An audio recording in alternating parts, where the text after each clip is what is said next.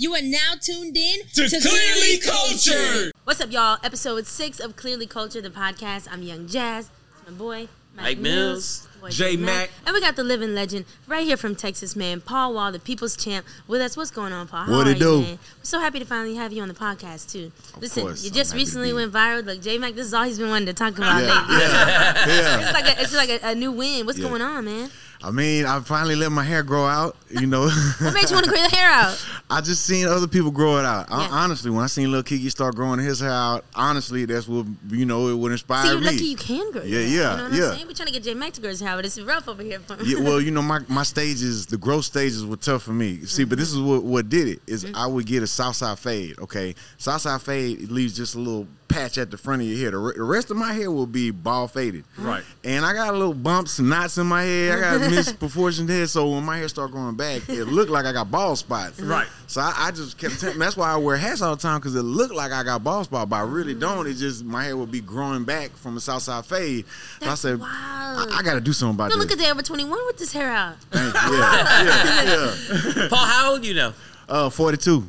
Man, 42. man. And Paul, for those who I don't forgot know, I like, got what side of Yeah. Houston like did you grow up on? I grew up on the northwest side. Yeah, grew up on the northwest So side. how'd you get all this flavor, Paul? You gotta take them all the way back. For those who don't know, there has to be a reason. There has to be a way. Where did the flavor come from? You just got sl- the flavor. You just got slow cook in the pot, and the, the seasoning gets added throughout the time. You know, uh, but it's just you know I'm uh, I'm I'm a lot similar to everybody I grew up with. You know, you sit down with Kameen, and we're gonna have some slight differences. Just being, you know, I, I, my family came originally from te- you know from Texas. My grandparents came from North Carolina, so there's the, you know a little bit of influences here and there. But you talk to Kameen, and we're gonna have a lot of the same beliefs or how we act or our morals or you know similar or, or a lot of other people. Lucky Luciano, uh, you know, uh, my boy Zone. We all grew up in the same area together, you know, so we're all very similar. So what got you into rap music?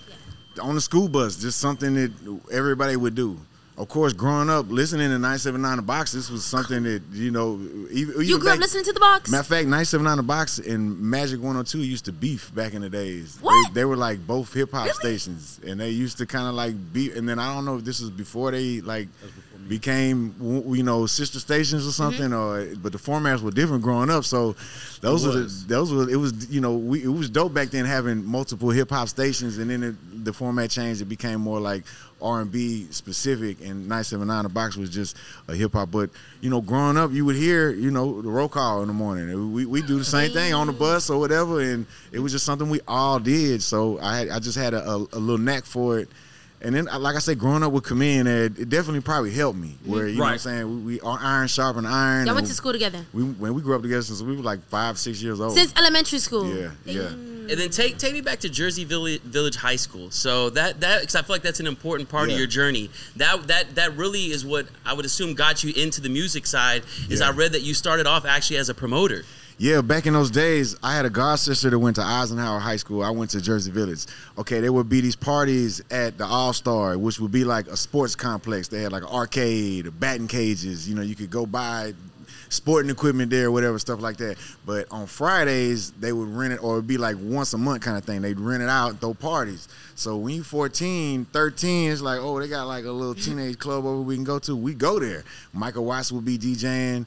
Uh, OG Ron C would be DJing. And I went to church with OG Ron C family. His his mom, his stepdad, his grandmother, his sisters, they were all, I was real, real close with them. So OG Ron always kind of took me under his wing. And Michael Watts also was somebody where, like I say, my god sister went to Eisenhower. That's how I would learn about the party. She went to Eisenhower. And it would be one or two people from Jersey Village from my school that would be at the party, but not too many. So I said, man, look, I got, who, who's doing the promotions? We got to pass out some flyers at, at my school or at Cy Falls or these other schools out there that we would, you know, go to our track meets or go to our football, basketball games. Let's promote out there so we can, we got to represent too. We got to show up. So we would actually make our own flyers for the parties for the All Star. With my shout out to my dog Smooth G, uh, and we would just promote at our school, and we, I would do it just so that I could get in free. I just skip the line and getting, you know, you 13, like that's the world. You could get in free. Okay, you're very young, so tell me this.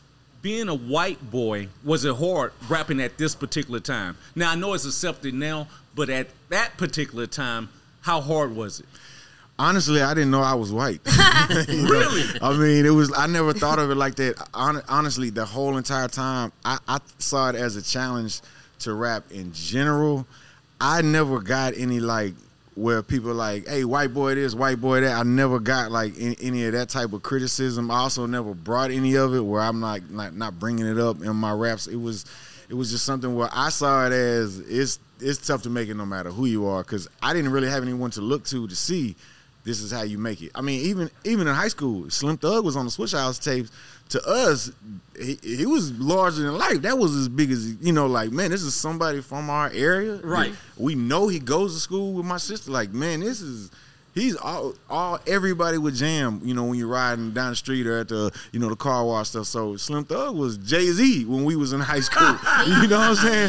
So that's who really. That's why I, I always salute Slim because he always has been a leader of our era, our generation of Right. rap. Like we always have followed the leader with. I tell them all the time. They when they were joking about, hey, what you gonna do, man? Whatever Slim do, whatever, he, whatever, whatever his strategy is, we gonna we gonna follow it because he he always been a leader. So big salute to Slim. And Thug. Paul, s- speaking of the Swisher House, all right. So 1999, you and Chamillionaire, y'all are obviously doing y'all thing. You were doing the promoting side. Now, did Chamillionaire also do the promoting as well? He would also, but that was kind of like okay, like I said, when we would do these parties, Kamina always was a dope artist. Like he could draw his ass off. So he would kind of draw the flyers up, and I would pass them out. So we, he contributed, and he would pass them out a little bit, but.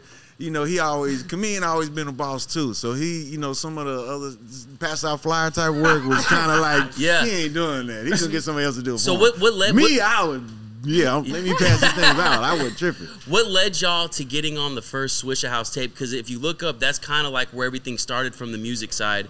Was when y'all got on the, I believe it was the Swisher House project in 1999. Yep, chopping them up part two, and uh, and the day hell broke loose part one.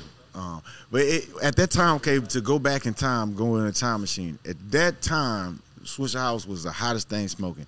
Anybody who even thought about rapping was trying to, especially if you on the north side. Well, we from the north side, so if you trying to rap, the way to make it is rap on the Swisher House because you could be a overnight instant Right. celebrity. Now you had to come with it, but overnight everyone would know your name. You'd be in stores across the state or across the south, and you'd be a house. Especially if you if you wrecked it out of nowhere, you'd be a mm-hmm. household name. Okay, so how hard was those sessions? You got Slim, you got all of y'all in there. How competitive was it?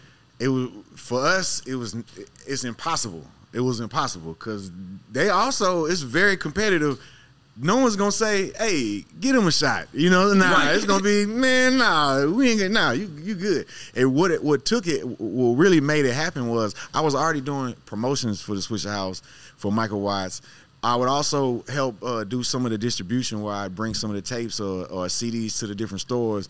But it was, you know, me not hounding them to get on the tape. Because Right. I, I would be with, with Michael Watts and I would see people left and right coming up to him to rap on the tape, and it'd be like overwhelming. Where it's like, man, it don't matter how good they are, you can't put a thousand people on one mixtape. Right. So it, he just would kind of uh, be one of those things where if you if you ask, the answer's no. So you just don't ask. So for me, I would always be like, man, I'm scared to ask because if I ask. He might change my name to Do Not Answer. You know what I'm saying? Right. But as long as I don't, because I see him do that. You Right. know, Uh, as long as I don't bring, he knew we rapped. You know what I'm saying? He knew we had aspirations to to be MC. He always respected that, but he always told me too that rapping on the Swish House mixtape was for promotional purposes. Right. That's not your career because at the time Swish House wasn't a record label. It was Right. it was mixtape. Right. So he would say, "Hey, look, if you're trying to promote some merch, some clothes, an event, a party." You know, an album coming out, then come rap on a Swisher House tape. But if this is your career, is rapping on Swisher House? Nah, that's not how we looked at it. Okay, so then when did it become a career for you? okay, when I was I was putting up, it was a store that used to be on Cross Timbers right by 45. I was I was doing promotions for Cash Money, Def Jam, and No Limit at the time, where I was like the lower lower on the totem pole, but I would be there putting up the po- putting up the posters, doing promotions. I'm doing that. I see Michael Watts doing some Swish House stuff, and I happen to ask him, "Hey." I, now keep in mind, I loved Cash Money Records, Manny Fresh, Hot Boys, loved them at the time. I said, Watts, I got a question. How come I don't never hear no Swish House rappers? I, I don't never hear Slim Thug, Little Mario, PJ rapping on a Manny Fresh beat. And he would say, "Well, the rappers they just pick what beat they want to rap on, and they pick other beats for whatever." And I, man, I said, "Man, look, y'all got to rap on some Manny Fresh beats. Them the hardest beats." And he said, "What's your favorite Manny Fresh beat?" I said, "Man, that BG Cash Money is an army." And he, he started like beatboxing it right there, kind of like humming it, bum bum bum bum bum bum bum bum. And I, he was like, "Okay, yeah, that is hard." And he, he just and he asked me, "Say, what would you say on it?" Give it to us. What, what? did you yes, say? do you remember? I freestyle. I don't know. Ah, you still don't know? Yeah, I don't know. It was something, you know, you talking about 30 years ago. He talking about something in 98. This was 98. And what happened after you did the freestyle? So he said, come on, let's go to the Dust Bowl. That's what he called the actual Swisher house because it was a house he grew up in. It was dusty. He called it, he called it the Dust Bowl. Come on, we're going to the Dust Bowl. We're going to lay it right now. Right. Went over there, laid it down, laid down another one. I, I think I did something to Bling Bling. And, and Lil Ron, who was like 13, 12 years old at the time. He came, he lived a couple houses down. He knocked on the door and Watts was like, hey, meet Lil Ron. He a new artist I just signed. I grew up with his parents. I just signed him to the Swish House. You know, he a little younger, but I just signed him. And I met Lil Ron and I, you know, we chopped it up a lot. But it's, you know, it was one of those things where it was like, Hey, I just I, did I just sign too? I don't know. Is it because I'm doing these freestyles? But this before the freestyles come out. They actually this is what happened a lot. Freestyles, you know, whatever we would do, the sessions would like get deleted for whatever reason. The, What? the- it would crash. The hard drive would crash. Oh, you Oh, know, so it would always happen. but he called me say, "I got good news and bad news. Bad news is uh, a hard drive crash. I lost the two flows, so they didn't make it to a Swisher House tape. But he said the good news is you got another shot. Come on over. We're gonna come do something today. I came over there. I said, man, can I bring Kamin? Of course, you know he knew we were boys anyway. We were in a rap group, so he was like, yeah, bring him. And we actually we, we tried to bring our other boy too, but I think he was busy. My boy PKT, I think something happened. He couldn't come. Right. But we went over there to uh, to to do our thing, and we actually, you know, and as a fan of it, right, you would rarely hear DJ Screw rapping, but when you did, it was classic. Right. I never had heard ever once Michael Watts rapping. Uh-huh. Man, I said, Watts, why you don't why you don't never rap? And he said, I, I'm- I don't know, I just never did.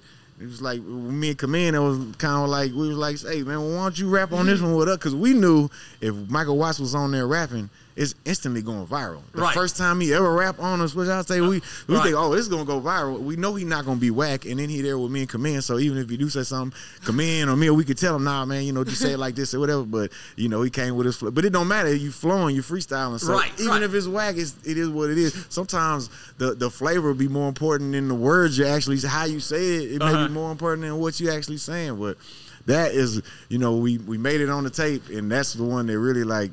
It was the first time we was ever on a, a tape, and that like planted the seed for us. But when I did my flow on the, the bag lady, that explosive, Uh-huh. it, it- man, that brr, brr, brr, man, that was the one. That was the one. That was the one. Yeah. Yeah, that was the one. How was right your there. interactions with DJ Screw? Because you brought up DJ Screw, and uh, you were in an area where you got to see him right before he passed. Man, I- I used to do promotions, so uh, imagine like a 14 year old Paul Wall in 1995. You know, I'm 15, 96, 16, 97. So imagine me at that time. Imagine that era, DJ Screw, all the stuff that's coming out, like Pimp the Pen, all the all the little Keke stuff. Uh-huh. Aside from just the mixtapes, I would see him when I'm passing out. So imagine a little kid walking up to DJ Screw, handing DJ Screw a flyer for Method Man's new album that's about to drop on Def Jam. That was me. You know what I'm saying? I'm hey, this Jay Z new album that's coming out. You know, here's whatever. You know, so that was me. That was my interaction with him. Where, hey, I, I, it's DJ Screw. Hey, w- w- say something. I, I'm just gonna go give him a flyer. Hey, hey, here go a flyer. You know, just so I can say I gave DJ Screw a flyer. But Right. tho- those were like the majority of my interactions. Or like we'd be outside Jamaica, Jamaica. You know, Richmond and Kirby. It's no, it's not there no more. They, I think they relocated it, but it, that was like, you know, that was the spot. Definitely was a spot.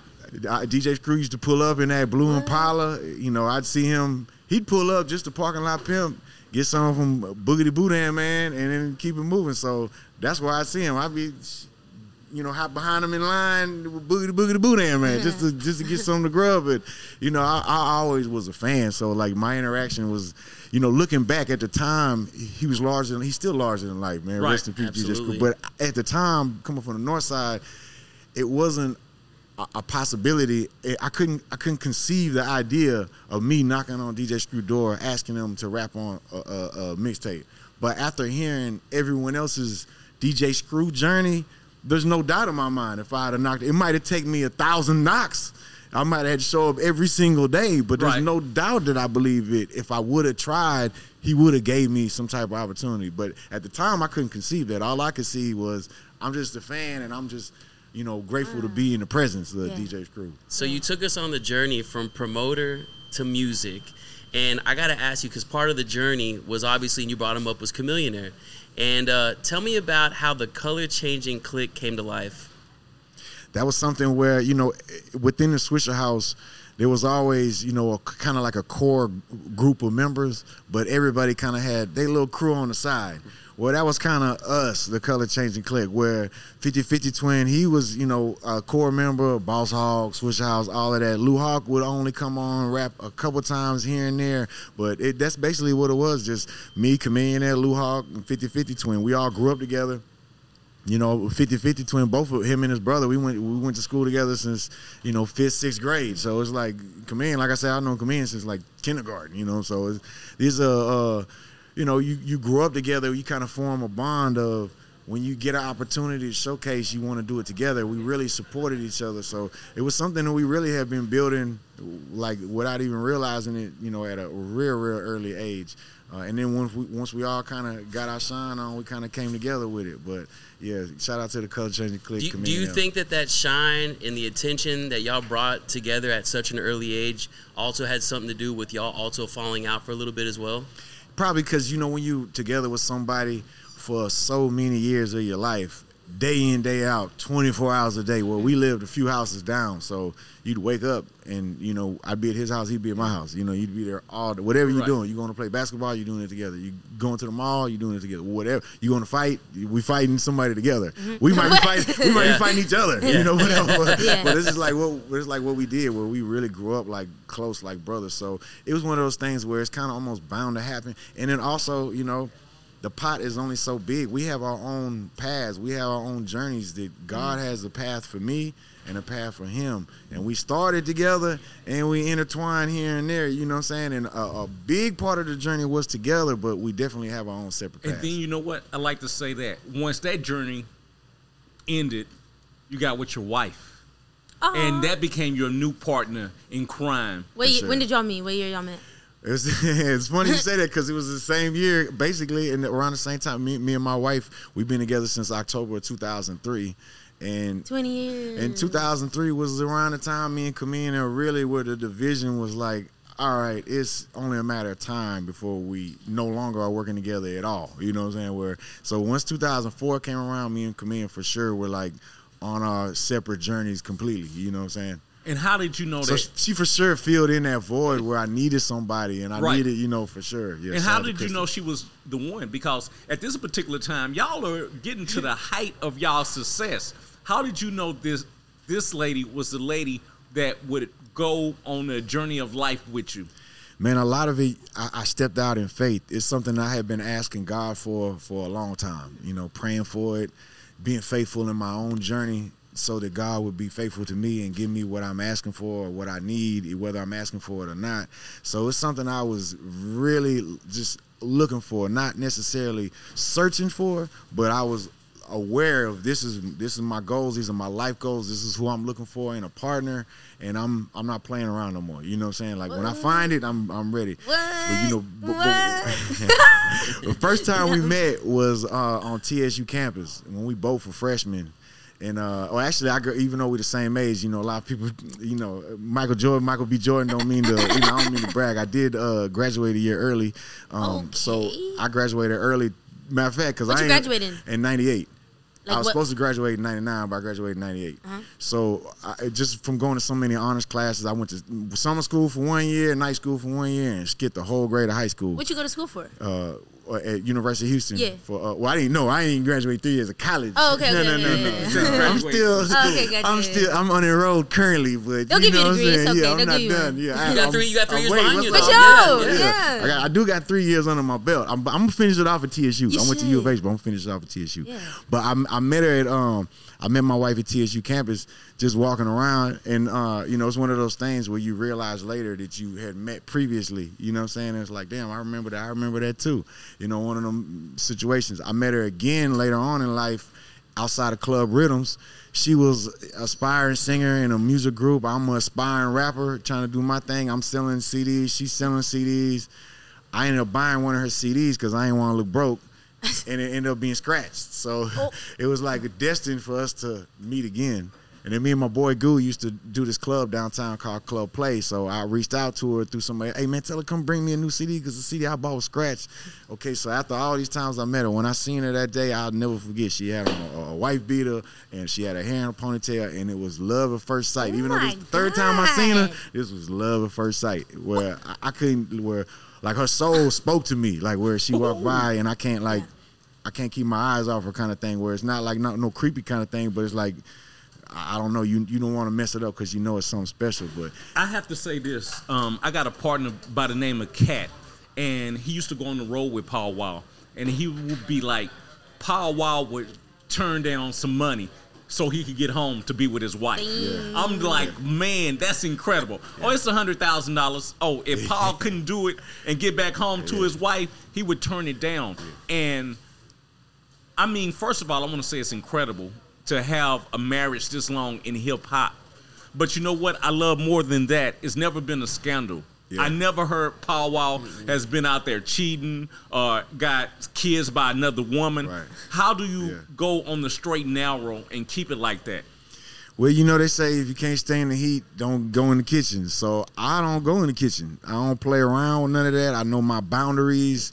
You know, she know where my heart at, but at the same time, a lot of it is in faith. I got because the same way I could be cheating on her, she could be cheating on me, and I would never know. You know what I'm saying? So it's a, a lot of it is faith, and to me, it's a I can't ask from somebody what I'm not willing to give as well. So I always give the uh, 100 percent where I, this is what I I'm, I want in return. You know where.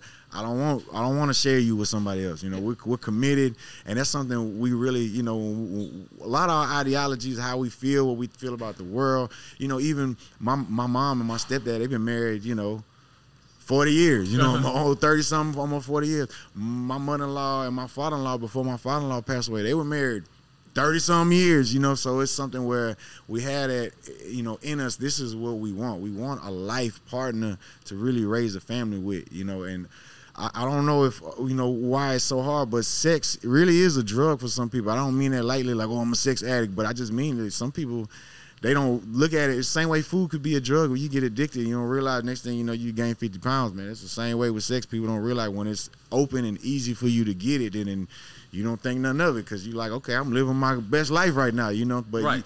you, you know everybody don't want the same things and i don't i mean i don't judge or knock nobody else who doing what they do or want what they want this is what i want. This is Right. what work for me. And people be quick to say too like oh we gonna get married do it like man look if if it's not meant for y'all to be married don't rush into it because it might not be the right time might not be the right situation. You might not be right in your growth. They might not be right in their growth. You rush into something too soon and you could ruin the forever aspect because you just weren't ready. I'm glad you said that because I want to take it back because at one particular point of your career, you had got big, but since that particular time, you have stayed small. How did you do that? man look it was tough it was tough for me to lose three pounds Really? man, man, I would I would run like seven miles a day. You know, either in my neighborhood on a treadmill. I used to do this every single day. Matter of fact, I used to struggle in my performing, and I asked Young Jeezy one time. I said, "Man, Jeezy, man, how you so good with your breath?" Because he actually he like messed up something in his throat or something, and he had to have surgery. So I asked him. I said, "Man, how'd you bounce back from that? How you you know how you built your uh your your, your stage presence up so much with your your breath control?" And he told me he used to do his show while he run on a treadmill. So I used to do that. So I'd be on the treadmill for 45 minutes, an hour every single day going over my show, just memorizing my words, running, jogging as I perform, you know, as I perform so that when I'm on the stage it's, you know, I'm I'm not all out of breath. But I would do all of that. I would my diet would be completely A1 and I'd lose, you know, two, three months would go by and it'd be one pound down and be like, man, it was some, I, I, I attribute all of that to the lifestyle I was living, you know, whether it was drinking, sipping, taking diet pills to try to lose weight and then that mess up, you know, how you lose weight, mess up your metabolism because it throw it off, or whether it was the fast food I was eating, the times of day I was eating it, the, the lack of exercise or any of it. Maybe it was the soda I was drinking. It was that's what I attribute the uh, how hard it was for me to uh, to lose the weight too. But I ended up having surgery, and it saved my life. Okay, speaking of that surgery, now Big Boy had the same surgery. Right, right. But he had it a long time ago. Yeah. And it was hard for was him. different. How hard Yeah. has it been for you? It's man. It, shout out to Big Boy too. We, me and him took a trip to Iraq, and he was a big influence on me because I used to want like, man, I want to get. But back in those, back I used to think like, man, I used to be worried what people would say concerned. Now it's like, man, I would, man, what? "Shh." Uh, Man, it saved my life, but it changed my life too. I don't got to work out. I don't got to worry about what I eat now. Man, what? What? I would have been did this, man. I would have did this 15 years previous, man. You And what type of tell me surgery did you have? It's called a gastric sleeve, where they make your stomach. Your stomach normally about to be the size of your fist. They make it like the size of your thumb. Oh hell no! What? So, so you're not That's hungry though and crazy. stuff. Oh and, hell and they nah. take out the, the hormone that makes you hungry. They cut that out. So I go the whole day and won't be hungry. I get grumpy Yeah. from not having like vitamins. And But it would last but- forever. Yeah, it's in there forever. And Look at James. Yeah. look, No, no, no. I'm just Man, wondering. they, I'm they wouldn't give it to you. You, you gotta, you gotta You never gain know. 100 You never know. pounds. Hey, look. I lost 100 pounds. You gotta gain 100 pounds to give it to you. Okay. Hey, Paul, let me ask you something. I, I got a question for you because we're here right now. How'd you meet Johnny Dang? Man, I first met Johnny Dang as a wholesale customer. Man, shout out to Johnny, man. Johnny gave me an opportunity of a lifetime that he gives so many people all the time. Like, man, he has like probably a thousand wholesale clients. At the time, I was one of them where he made the jewelry, but I sold it. I would come to him as a wholesale client where I, I did grills with somebody else, and Johnny was the one who actually manufactured them, set the diamonds, polished diamonds. I would come in there with some molds and say, all right, here's my orders, pick up my other orders, and go bring them back to the shop that I was selling grills out of and bring them the orders. Eventually, as okay, it started off just where Johnny was located on southwest side of Houston, well, mostly black Hispanic neighborhood and and Asian. Him being you know straight from Vietnam, he had a heavy English accent where. Man, you got people that's from all like on the southwest side of Houston. You this a it's a, a melting pot of, of all different type of cultures from all across the world. So you got uh, uh, accents from all over. So Johnny would be, you know, speaking in an accent that would be hard to understand from somebody who's there from Louisiana to pick up their grills, and they both speak in English, but they didn't understand each other. So I would be in there just kind of like diffusing misunderstandings. That would just be simple misunderstandings. No, no, this is what he mean. This is what he want. This is what Right. you know, something like that. Then eventually, it would be, who you- man, you sound your voice sound familiar oh, on Power.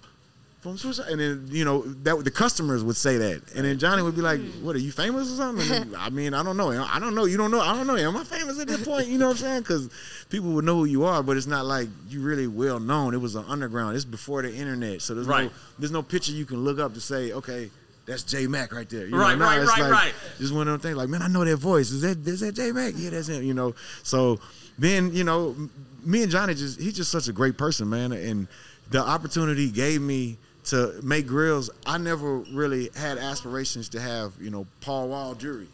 I just wanted to hook my homeboys up. Me selling grills from day one was, What? was me selling grills from day one was just for me and my hood.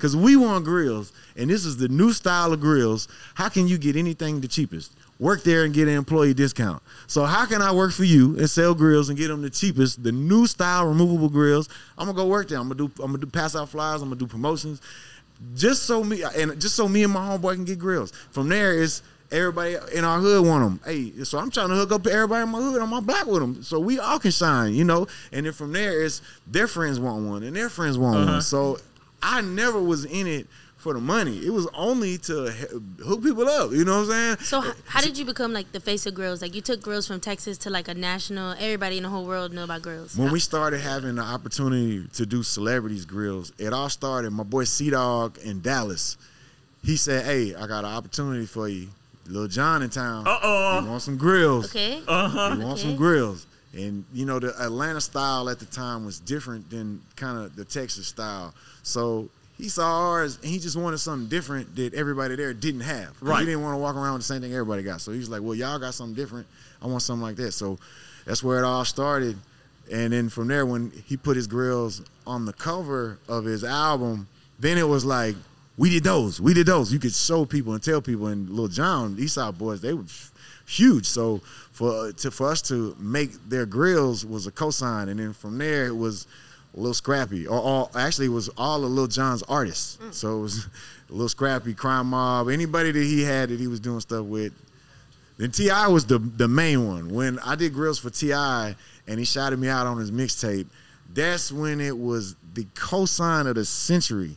Now, me and Johnny, we were just, you know, Johnny was full fledged, full business. I was just kind of more part time because I'm doing music, everything else too, uh-huh. and I was more like the the marketing and like the the celebrity kind of side of it. Yeah. Right. But when T.I. gave me that shout out, that was when everybody across the South. That's when I, I'd be walking around at the Bayou Classic in New Orleans, and you know they say, "Oh, look at the flyer and say Paul Wall. Oh, you Paul? You the one T.I said in that? You know?" And it'd be What like, Ti know, say? What exactly did he say? he said, "Oh, Paul, about a thirty thousand dollar mouth," and he was like, "Man, I, I'm, I'm gonna get a thirty thousand dollar grill from Paul Wall." Matter of fact, at the time he was beefing with Lil Flip. Uh-huh. I'm, I'm glad they stuff was was is, is settled situated, but at the time he, he said something about Lil Flip in his grill, and he was like, "I'm gonna get." You, he said, "You must have forgot Paul Wall make grills, and that's my partner. I'm gonna get a thirty thousand dollar grill to show you what one look like." So he actually did, where no discount, nothing. He wrote thirty thousand dollar check. I don't want no hookup. I want you to give me a thirty thousand dollar grill. And we did, you know, What? and it was rose gold, invisible set. He was shining. Now T.I not really like a grill wearer. Uh-huh. It was kind of something he did, you know, Just uh, to do. for the moment, yeah, to, to do. But the cosign when he said it, where he shouted me out, was man next level. Did the song come before or after after that? Like The song far as Grillz came later on. That also came. Uh, that's be, even before I met Nelly. This is uh, at a time where you know you, you grinding every day across across the country, going anywhere where they'll open the door. Any radio station that'll talk to you, any interviewer, any DJ that will listen to your music, you're going to let them to beg them to listen to it. So we sometimes when you in your the tunnel or your zone, you don't kind of realize, you know how how big it's getting, how it's starting to expand. But at at one point, um, somebody had made Nelly a grill and told him that I made it, but it, it wasn't me. And again, T.I was like, "Hey, congratulations! I see you made uh my boy. I see you made Nelly a grill. That's dope. Good, you know, big up. That's that's what's up." He was saluting me. This is when T.I and Nelly were on tour uh, together, and I was like, "What you talking about? I never, I never even met Nelly. Like, we, we didn't make his grill, but at you know, sometimes people would walk in the store, and Johnny wouldn't know. So we would make some Grills. A-list people grills, and we don't even know till later, and we're like, "When'd you come in the store? We, we, how, we, how do we miss you? You know, how we miss Shaq? You know what I'm saying? But, uh, but it's that's how it would be. Um, so I'm like, well, maybe maybe Nelly came in the store and Johnny just didn't know because he didn't he, he don't know, you Uh-huh. know, and man, and I'm okay. I don't want this to be, you know, and I'm like, what do you mean? And yeah, yeah, T.I told me, hey, yeah, your boy Pow Wow. I mean, Nelly told me. it- it- It's T.I saying, yeah, Nelly told me your boy Pow Wow made these. Check my new grills out. Your boy Pow Wow made these because everybody knew me and T.I. Like I said, it's cosign. Everybody knew that we were making grills like that. And eh, then I just so happened to be in New York uh, with Nelly, the St. Lunatics, uh, my boy Grip, who was uh, he's Nelly's assistant.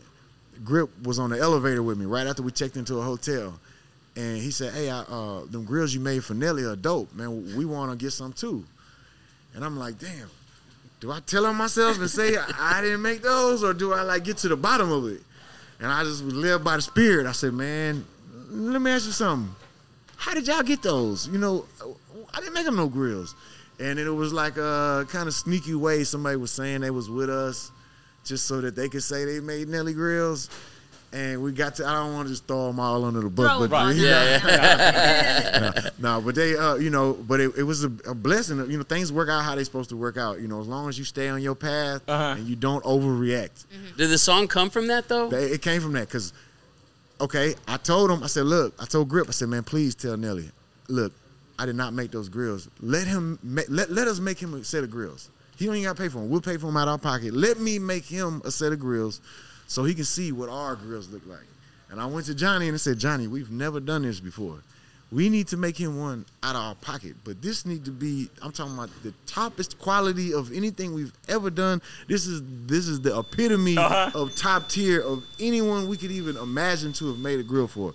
We can't half step and uh, this it just, it just some told me this was it. And Johnny was like, all right, you know, look, I don't, I don't ask for stuff like that. I don't, you know, I don't like put my foot down on stuff. You know, so You this like is one me. of the, this is one of the things was like, look, I'm not going to just throw this out there to hook somebody up because you know, and, and he know where I'm at with it, all the money I make or money I might have turned down. So he know where my vision or where I'm coming from with it. So he just trusted me. He was like, all right, let's do it. And we made him a grill. And it was something that he that Nelly fell in love with, but it definitely was the billboard of all billboards for us. Because then Nelly said, All right, look, I'm making a song. I want you on it. And this is actually the week that my album, The People's Champ, came out. That my album was number one album in the country. It was, you know, platinum. It actually knocked off Kanye West to be number one. I'm only saying that to say I was busy. That matter of fact, this was the same week that there was the Hurricane Katrina relief concert What? in Atlanta. Matter of fact, the same day that the concert was, because they asked me to perform, but I couldn't because it was like a Sunday. And every day of the week, I'm doing something. Saturday, I'm here. eh, eh, You know, so how am I gonna get there? I'm not gonna get there in time. Nelly say, look, I, I, I, he said, I want you on the song. I said, man, send me the beat. Now you got to remember, this is 15 years ago, so it's not as commonplace as it is now to just email somebody a beat and you do the vocals and let, send them back. So man, send me the send me the MP3. I'll, I'll send you the vocals and send it back. And he, he called me, said, Nah, nah, nah, nah, nah, no. This is not a MP3 situation. This is a you're either in here while we make it, creating this magic, or you're kicking yourself for the rest of your life because you missed out on the opportunity of a lifetime. So what you gonna do, Bow Wow? Said, shit, I gotta find a way to get to Atlanta. Shit, we gotta, we gotta make this work. So I said, look, okay, and it was, you know, the time window of when we could do it because he's working on an album. So it's like, you know, you got like two days to do it. You know, this is you can either do it this day or that day, or you're not doing it. You know what I'm saying? And it's the opportunity. What you gonna do? You know, but I, I've always been steadfast on don't cancel whatever I got going. So I don't care if it's a show that's for a favor for a friend of mine that I'm doing for a charity I'm not getting paid for, or if it's somebody's birthday. If I said I'm gonna be there, I'm not. I'm not canceling because somebody want to pay me more money somewhere else. I never once ever in my life did that. I, you know, so it's just like a pet peeve of mine. I don't do that. So it was like, damn. I might have to can't like what do I do? Shit, and you know it's like the voice in your head. Oh, they don't understand. It's doing a song with Nelly, but it's like, nah, man, I gotta, you know, you guys, man. So we gotta make it work. So that Sunday it's like, look, okay, I'm gonna fly into town.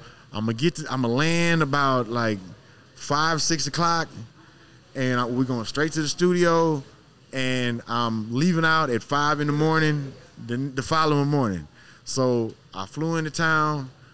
Grip picked me up from the from the airport, took me to the hotel. I mean, took me to the. I'm sorry, wasn't a hotel. Took me to the studio, Southside Studios, where Jermaine Dupri record all the stuff. And he say, "All right, Mo gonna come. Mo, that's what, what everybody call Nelly. Mo gonna come through in a little bit before he go to the Katrina show because they were all doing that show too, and Right. they wanted me to come too, but they were like, no, no, no, you you stay here and you write your verse. You write, you know, you write your verse. Right. So, okay, I'm there. I'm nervous as hell because everywhere, every inch of the wall is a platinum plaque, diamond plaques, number one plaques. I'm talking about Jermaine Dupri got Mariah Carey diamond plaques, Biggie Smalls diamond plaques, Outkast diamond plaques, Eminem diamond. Man, I ain't even got a gold plaque, so it's like I don't. It was very intimidating, but man, let me tell you, Nelly came in that studio and he say, man, just you know his his energy's larger than life. And he brought it out of me. He say, "Pow wow, baby, what's up, man?" You know, he's so wired up, and he, man, he, man, it, it was perfect for us to be on there because you know everybody always tell me about my smile. Man, Nelly got an infectious smile. Nelly walk in this room smiling, you gonna be smiling back. You know, Right. it's gonna be contagious. It's gonna, man. So, and he, he maybe he could sense that I was nervous too. Like, damn, I don't know what I'm gonna say. Like, what, what am I gonna say? I'm on song with Nelly. Nelly say, man, Power, I want you to come on that thing. Like, what it do, baby?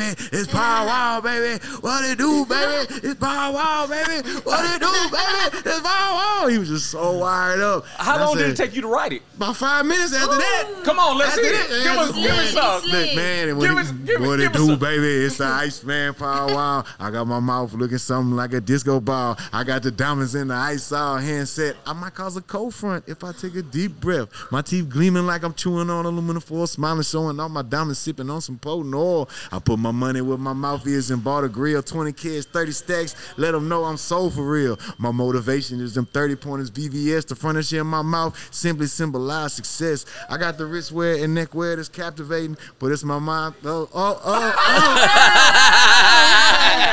yeah, man. But I tell you, hey, Hard. When Nelly came in there and told me, man, said that's all I needed. That's all I needed him to light that fuse. So, how big was that hit? It was number one. We were nominated for a Grammy. Matter of fact, it was Nelly's first number one.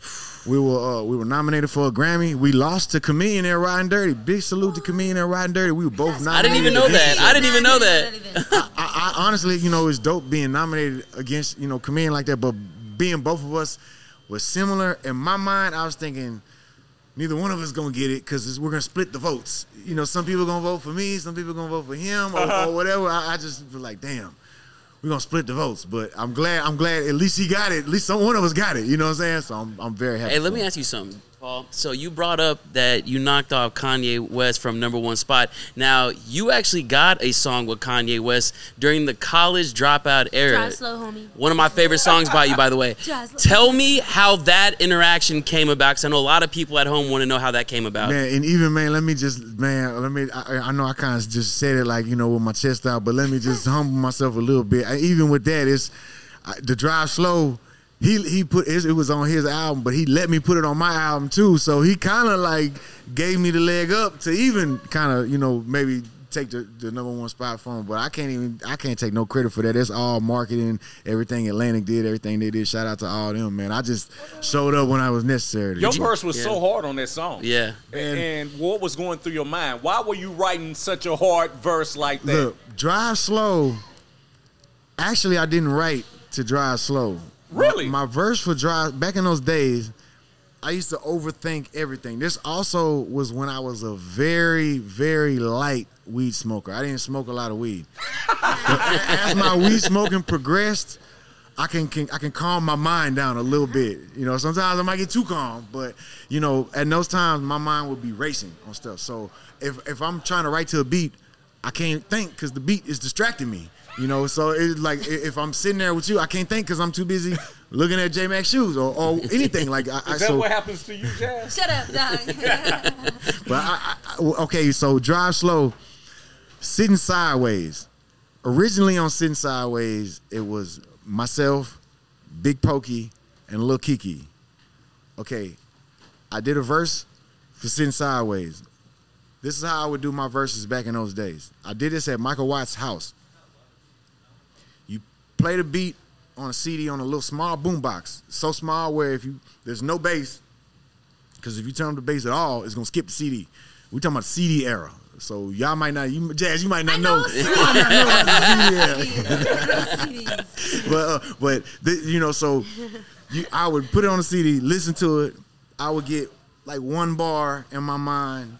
Then I'd go somewhere quiet, the bathroom, the car, and just sit in silence and just write so I could focus. I'm not getting distracted by anything, anybody. I'm not getting distracted by the beat, nothing. I'm just writing. You're writing So, a lot of times, you know, with the telephone game, when I tell you something, you tell Jas, Jas tell Mike. By the time we get back around, it's not the same. Right. That's how it would be, where I would write to the beat, but in my mind, the beat going like this. But by the time I lay it, the beat going like this. So it's like, oh, well, it's too many words. That's also how, like, my, you know, like on Still Tipping or certain songs, how I kind of jumble some of my words. It actually happened by accident. Really? But that's like how it happened because in my mind, if I'm saying it not to a beat, I can say it smooth. But when it's the beat and I got to be on beat, oh, I took the breath in the wrong place and I'm jumbling my words, but it come out sounding good. Okay, I'm glad you said that because on the Toby song, you killed it. How did you come up with that verse and what was your mindset when you wrote it? Even there, man, I'm telling you, man, I love when I do something with somebody and they give me just some direction. So with Toby, there was a freestyle I did on one of, on a mixtape I did with DJ High C called Frozen Face. And uh, on the freestyle, I said, "Knock knock, who is it? It's that Paul whiskey. Throw like a frisbee. If you're hating, please miss me." And I just had a whole flow where that was my cadence. Uh-huh. Okay, and Toby used to love that flow. Every time I see him, he'd be knock knock, who is it? It's that Paul whiskey. You know, and he would just set my flow. So he'd always say, "Man, when we do a song, I want you to come off on it like that. I want you to come off on it like that. Just that same flow pattern." So when we finally did the song you already know that's the flow pattern. It's just getting the feeling in with the words. So you know, it was uh, you know, that that's what it was. And I in my phone right now, every time I like hear a word that I don't know, I look it up. Especially if it sounds like fancy or smart. You know what I'm saying? Like, Right. what do you What's say? the I'm last like, one that you I'm like, the last one I, I looked up. I don't know. I kind of I don't put them all down in order. The last one, Giving us some uh, game. uh, incandescent. what does that mean, James? J Mac, what does that mean? I hate to be wrong, so. Come on, you are the college educated, So the what? youngest. You just graduated. Incandescent, emitting light as a result of being heated. See, heat. So I'm was so right. hot, I'm shining. right, I'm, right, I'm right. incandescent. I'm so hot, I'm right. shining. Okay. So it's stuff like that. Like somebody will say it, and it could be something on a TV show. I'll put on the captions and rewind it. Or I'm I'm a uh, I'm a, uh trustee with the Grammys. So when we're in our trustees meetings, I always hear some lawyer talk or some industry talk that I never heard, and it's like, man, what does this word mean? And I'll, I'll ask, hey man, what does this mean? And they'll me, and I'll just be like, hey, I'm a I'm gonna put that in a verse. Okay, so how did you put that verse together? You still haven't So it was me. a whole like list this. of words. It was like, man, I'm putting this in a verse some way, somehow, and then I Do you remember the rap? Uh, if I, uh, uh, uh, Because I want to, because for the people, and I know it's hard to believe, but it might be some people that are looking at this podcast or Yeah. listening to this podcast that don't know. I Can you said- give it to them? I said, it's that Paul Walrus. I got a lot of monikers. Fresh from Santa Monica, getting blowed like harmonicas. That smoke got me harmonious. I'm so gone like Monica, blowing backwoods only. The only papers is Houston Chronicles. A Hall of Fame hustler, voted unanimous and unanimous. Uh, a Hall of Fame hustler, voted unanimous and anonymous. Boys be acting animus because my presence is rather ominous. Not to mention my pockets are fat as an obese hippopotamus. I avoid hate like obstacles. Talking down is so monotonous. Them boys couldn't see me through they oculus with binoculars. I'm still the people's champ. Yeah, my pseudonym is synonymous. I like to stack up lots of bucks while they chasing after octopus. I'm married to the game, so it's easy to be monogamous. I'm never falling off. The mere notion is preposterous. Still in my prime like Optimus. Used to pop trunk with J Mac at Metropolis. In facts, in facts too. Used to pop trunk at Metropolis. The grind is rather arduous, but I ain't stopping till the apocalypse. Hey, hey, you them I too do much. it for my family, not look to it up. like. Mm, I love I love how hungry you are, Paul. And I got another question. Normally we do 30 minute episodes, but we're gonna extend this episode. All right, we got some more questions. Real quick. So the thing with Chamillionaire, y'all go and both go on your on your on your on your journeys as solo artists, right? But then y'all do come back together in 2010. And y'all do go on a brief tour together, and then y'all also link back again. And I believe this was um, this was I believe like a year or two ago, right? Y'all had did that concert. Um, it, wa- I, you know you don't We do concerts every now and Right, then right, right. together. A lot of them don't really get too too publicized because it'll Yeah, just you be just did a concert probably about two weeks ago. Right, right, in Round Rock. Usually it'll be like promoters we know that'll book us for the same show, or like people that were down with us way back in the days and they still going, we still going. So like, all right, let's go do something special for them, do it together. That's what it was when we did it here. I think what you talking about with Three Six Mafia, maybe Yes, at the House of Blues. yes, yes, yes. The promoter, our boy Joe, he was actually the, the guy who promoted. He's from Little Rock. He's, he's from Arkansas. The, he's the first person to ever book me for a show ever in my life. The first solo show I ever did without Chameleon there. Me Camille and Chameleon are going our separate ways. The first show I ever did it was in Little Rock, Arkansas at Nightlife Rocks. I didn't know what was going. I didn't know if people was going to show up. I didn't know Okay. they going. They might boo me because Chameleon not there. I, I don't know. And speaking of that, how much money did you get? I got the same amount I, I, that I would have got like if it would have been a group. Like I got my going rate at the time. Well, at the time, like whatever we charged, I charged. You know, it was half of it. Whatever me and Kamina charged, it was like basically half of it. But for me, it was just building me the confidence to know that okay, I can do this. You can do it by can Do it on my own. You know, and even then, my side, Big Cat came, Lou Hawk, Big Kayla. So it was like you know, uh, it was some people that my my friends, some of my friends came down there to rock out with me, you know. But it was definitely one of those things where afterwards it was de- it was reinforcement to know, okay, I can do this. I, it's gonna take a different type of uh, uh, uh, work ethic because it's not, I'm no longer sharing the stage. Uh, it's mostly me carrying of the stage, but that just means I got to work out a little bit more. I got to do my breath control. a little- I got to memorize my words a little bit more. You know what I'm saying? Things like that. But so when when he asked us to do, the, and he also was one of the first people to book Comedian. From I don't know if he was the first, but he was the first to book me. I know that. But when he asked us, he was doing the show with Three Six Mafia, and for whatever reason, you know, they just wanted to do something special for Houston. So he said, "Hey, you know, hey, w- would y'all be down to do this?" Comedian said, "I'll do it, but." You gotta bring Paul too, so I'm, yeah, let's- Hey, I I'm on standby for Comedian. Yeah. I'm always on standby for any. Matter of fact, I remember when we were at the show, J Mac asked me about it. And I was like, "W- "You asked me because I, I guess Comedian said something about He's, I don't know in the interview. I guess he said something like, "I didn't want to come" or something. And you asked Yeah. me, I didn't know what you were talking about. I was Yeah. like, "What are you talking about?" Because he's like, "Yeah, you didn't want to do this." I'm like, "What are you talking about?" I, I didn't know you know, what you was talking about. comedian that just be saying stuff Yeah. sometimes, and he just be joking and making it seem like Paul doesn't want to do it. But you know, a lot of times I know it's chameleon air. But before you go, the It's, Johnny t- it's tough. There's only so much money, Hold man. on, There's hold on. only Hey, so on much money. Chamillionaire, because the people are going to want to know this, all right? Because hey, I'm going to be 39 this year. I grew up listening to Get Your Mind Correct. Can we expect another Paul Wall Chamillionaire album ever? I mean, there might be one already ready to be released. You know what I'm saying? There might be one that's ready to drop. You know, 50 years from now after we pass on. You know what I'm saying? hey, hey, wait, wait, what stop? What stops it from dropping? I, I mean, I'm gonna be perfectly honest. There's nothing stopping me from any aspect of any of it. I'm ready right now. I don't care the subject matter. I don't care how many songs is on it. I don't care who is on it. I don't care who produced it. I don't care how many bars we go. I don't. So I'm if there- comedian air say I'm gonna put J Mac on it, you wouldn't be mad. Oh hell of no. course, I'm, well, of course we need you. Part on of it, history. man. Things we not gonna have. Man, J man, you was there from day one with us. What you mean? Of course, man.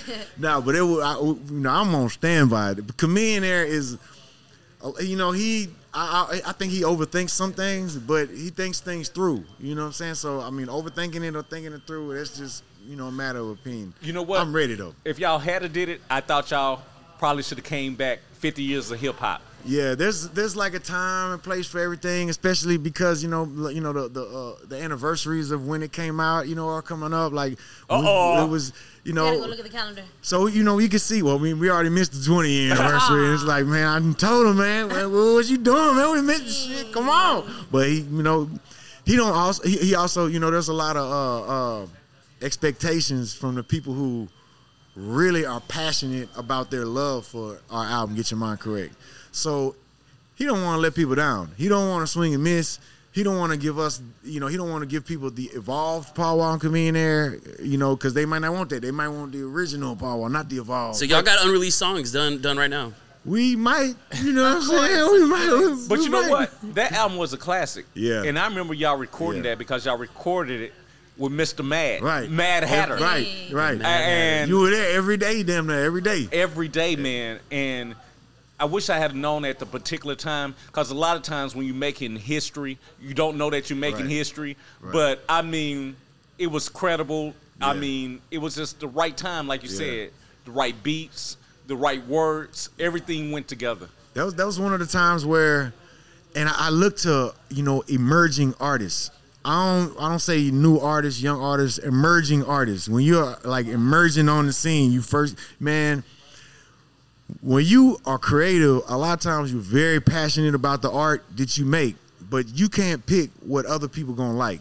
So I can tell you all day, this is my favorite song. This is the one that's a hit right here. But if you don't like it and the people don't like it, then it, you know that's it's not a hit. The people choose what's going. The people make the hits. Now sometimes you can force feed stuff down people's throat and you know put a hell of a marketing campaign behind it, and things can catch on like that. But like true real hits like that, you can't pick. The people got to pick. So it's tough sometimes when you see a vision for something because you love it and you want it that way, but then someone else will come in and be like, nah, this the hit. And that's exactly how it happened with In Love With My Money. And any song I perform at my show happened like that, where I'm the only song that is all me is Swinging in the Rain, where the concept, everything, even from even from completion, where I'm like, hey, this it, Right. this it. That was you. Still tipping, my, I was on the fence about it. Sitting sideways, I was on the fence about it. Old girl, I was on the fence about it. Chunk up the deuce, I was on the fence about Okay. it. Break them off, I was on the. f- All of them was I- like, I don't, I don't know, but swinging in the rain, I knew, knew it for sure. I knew Hey it. yeah. Paul, you, you bring up emerging artists, right? And I got to ask you about an emerging artist from Houston, Texas, or from Bay City, that Mexican OT. Give us, tell us a little bit about how that song came about, because right now it's over 20 million plus on YouTube alone. Man, shout out to that Mexican OT, man. He's been putting in so much work for so long. A lot of people just see when you break through the surface, they don't see all that it took for you to get through there and all the momentum, all the hours of hard work you put in. Man, he's been putting in work for years. Just growing in his talent, just growing in his style, his swag, his everything he's doing, just learning. And man, he actually had the song already recorded. And uh, matter of fact, they had a video done to the song already because this is actually like my introduction to the song was him reaching out to me saying, "Hey, we want we got a song called Johnny Dang. We want to shoot in the store with with you and Johnny." And I'm like, okay, that's what's up. I already knew who he was. Of course, he was doing his he was doing his thing. So it was like, and I'm, let me tell you, it's a uh, uh, uh, you know when you're uh, uh, emerging and when you're like established, it's like I want to do a song with him. He might want to do a song with me. But if he asks me, I might try to little bro him. And yeah, yeah, I do a song, but you got to pay me, you know, all this money. Or yeah, I'm gonna do a song with you. But you got to kiss my ass. You know, this that's like a lot of what happens. Like where they'll they'll little bro you, and they just make you they make you feel like that. You know, whoever's established make the emerging artist feel like their success is because they're doing a song with you. You know, you should be so lucky to do a song with me. I'm, a, I'm about to take you to the top. Even though they right there at the service anyway, all they gotta do is keep walking. They go get there with or without anybody that they deal with. And when we were in the studio doing it, I told Mexican OT, look, I appreciate you put me on the song. Cause you don't need my help, and don't never let nobody tell you when it when this song blow up. Don't let them tell you it's because because there's gonna be people that only know me that don't know you, so they're gonna say, "Oh, Paul, I'll put you on." This and, man, look, you putting me back on because he introducing me to a generation. He co-signing me to a, a, a generation of people that to them I might have been, you know, old old school, or I might have been washed up because I'm wearing Yeezys instead of some red bottoms or something, you know, or because I'm focused on my family and trying to, you know, buy a house or another house, something like that. That instead of being dripped in name brand, and they might, oh, he, he broke because he he buying houses and he, you know, he he establishing, you know, businesses for his family other than just impressing people. That's how a lot of people they look. So, you know, there's a there's a perception of man, you know, you put me on a song and, you know, to them, you know, he, he put me on, but maybe to other people I put him on. But I tell them from the first time I told him, man, don't never let nobody little bro you. Man, they don't nobody, you know, you don't need nobody out here. Cause no matter who it is, if it's me or any of these artists, man, don't let them and if they, you know, I don't mean like in action, I mean in your mind. Don't ever feel like you owe them or you owe me because I'm getting on a song with you or you owe anybody because they get on the man. Nah, don't feel like that because they the same artists you might feel like that for. They using you just to be relevant. You know what I'm saying? Just to just to try to come back around. And it, I mean, and, and that could be said for uh, you know me for me. I wanted to do a song because he dope. But who wouldn't want to do a song with him? Because he popping. So who wouldn't want to? Just in our reality. So that's just you know just being real about it. That's what I t- man. That's why I told him with it. But that's kind of why where our, our like friendship relationship really grew because it was organic. It was uh man. I appreciate that he put me on the song. You know, I'm man. Hey, can we do another one? I'm. What you mean? Of course we could do it, man. But Y'all got another one on the way? we we actually got a man. Look, shout out to B Don, shout out to G Luck. Man, I don't I don't know what I'm uh, allowed to say or not say, but I'm just gonna say. But you said it. I'm, hey, It's okay. I'm just gonna say, man. Go ahead. I got a new album coming called The Great Wall, and Mexican OT got a new album coming. I don't know the name of it, but I know he got a new uh, man on both of those albums. If you thought the Johnny Dang song was hot, Uh-huh. man, hey, just wait, man, just wait. Thank you so much, Powwow, man, for everything. Yeah. It's course, like man. having family here. We Of can go on and on and on. Yes, sir. The legend right here, Paul Wall on Clearly Cultured. Episode Yeah. six. Thank you for having me.